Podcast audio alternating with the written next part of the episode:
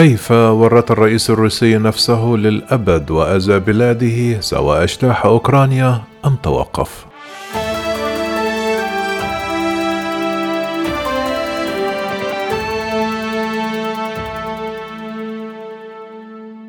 صرحت مجلة إيكونوميست الأمريكية أن الرئيس الروسي فلاديمير بوتين ورط نفسه وألحق الضرر ببلاده سواء أقدم على غزو أوكرانيا أم لا بل أنه أيضا حقق مكاسب لأوكرانيا التي أصبحت أكثر أهمية للغرب من أي وقت مضى. قالت المجلة في تحليل لها تعليقا على الأنباء المتضاربة بشأن سحب وحدات روسية من حدود أوكرانيا أنه حتى لو انسحبت القوات فإن هذه الأزمة لم تنتهي بعد ومهما حدث حرب أو لا حرب فقد أضر السيد بوتين ببلاده.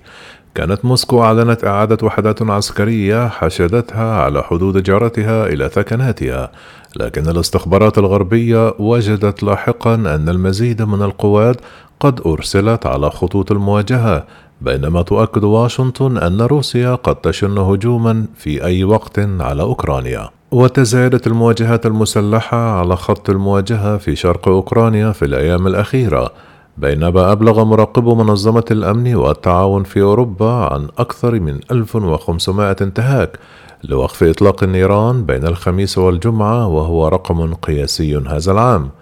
كما أجرى الجيش الروسي السبت تحت إشراف بوتين تجارب على صواريخ قادرة على حمل شحنات نووية والأحد أكد رئيس الوزراء البريطاني بوريس جونسون أن روسيا تستعد لما يمكن أن تكون أكبر حرب في أوروبا منذ عام 1945 ويترأس الرئيس الأمريكي جو بايدن الأحد اجتماعا لمجلس الأمن القومي سيخصص لبحث الأزمة الأوكرانية وذلك قبل أيام قليلة من محادثات بين وزير الخارجية الأمريكي أنتوني بلينكين ونظيره الروسي سيرجي لافروف الخميس.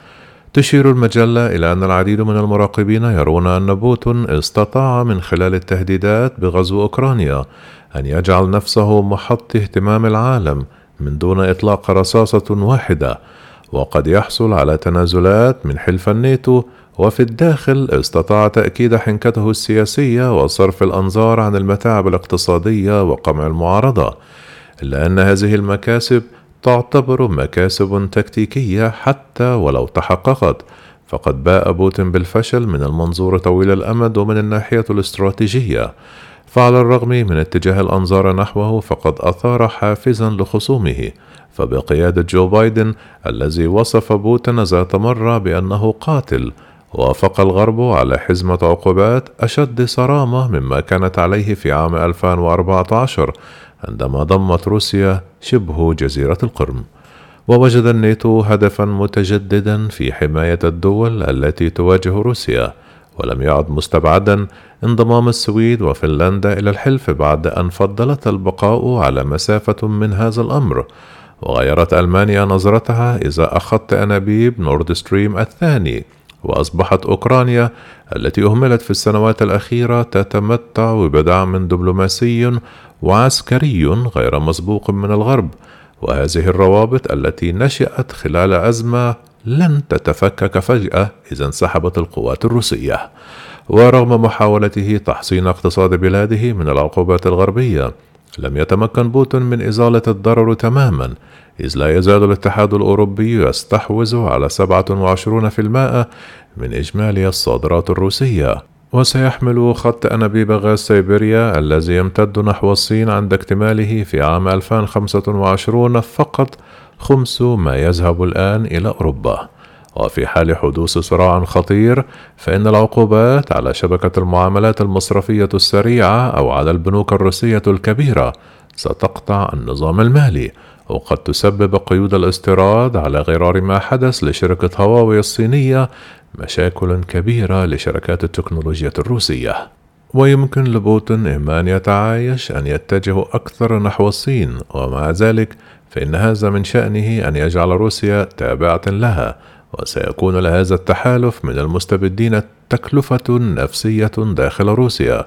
وسوف يظهر اعتماد بوتين على المسؤولين الأمنيين الروس الذين يرون في ديمقراطية أوكرانيا وتعميقها العلاقات مع الغرب تهديدا لقدرتهم على السيطرة على روسيا ونهبها. وستكون علامة أخرى للرأسماليين الليبراليين والتكنوقراط الذين هم الدعامة الأخرى للدولة الروسية على أنهم خسروا. وسيغادر البلاد المزيد من أفضل وأنمع النخب وسيتزايد الجمود والاستياء في المعارضة التي سوف تتعرض لوحشية. ويقول التقرير أن الحرب ستلحق ضررا أكبر بكثير بروسيا من تهديد الحرب لأن الغرب أصبح أكثر قوة وعزما على إدارة ظهره للغاز الروسي. وسوف تصبح أوكرانيا مصدر متاعب مستمرة لروسيا واستنزاف من المال والرجال. وسيكون فلاديمير بوتين منبوذا والدولة الروسية نفسها ستلحق بها العقوبات على المدى القصير وستتعرض للانكفاء الذاتي والقمع على المدى الطويل.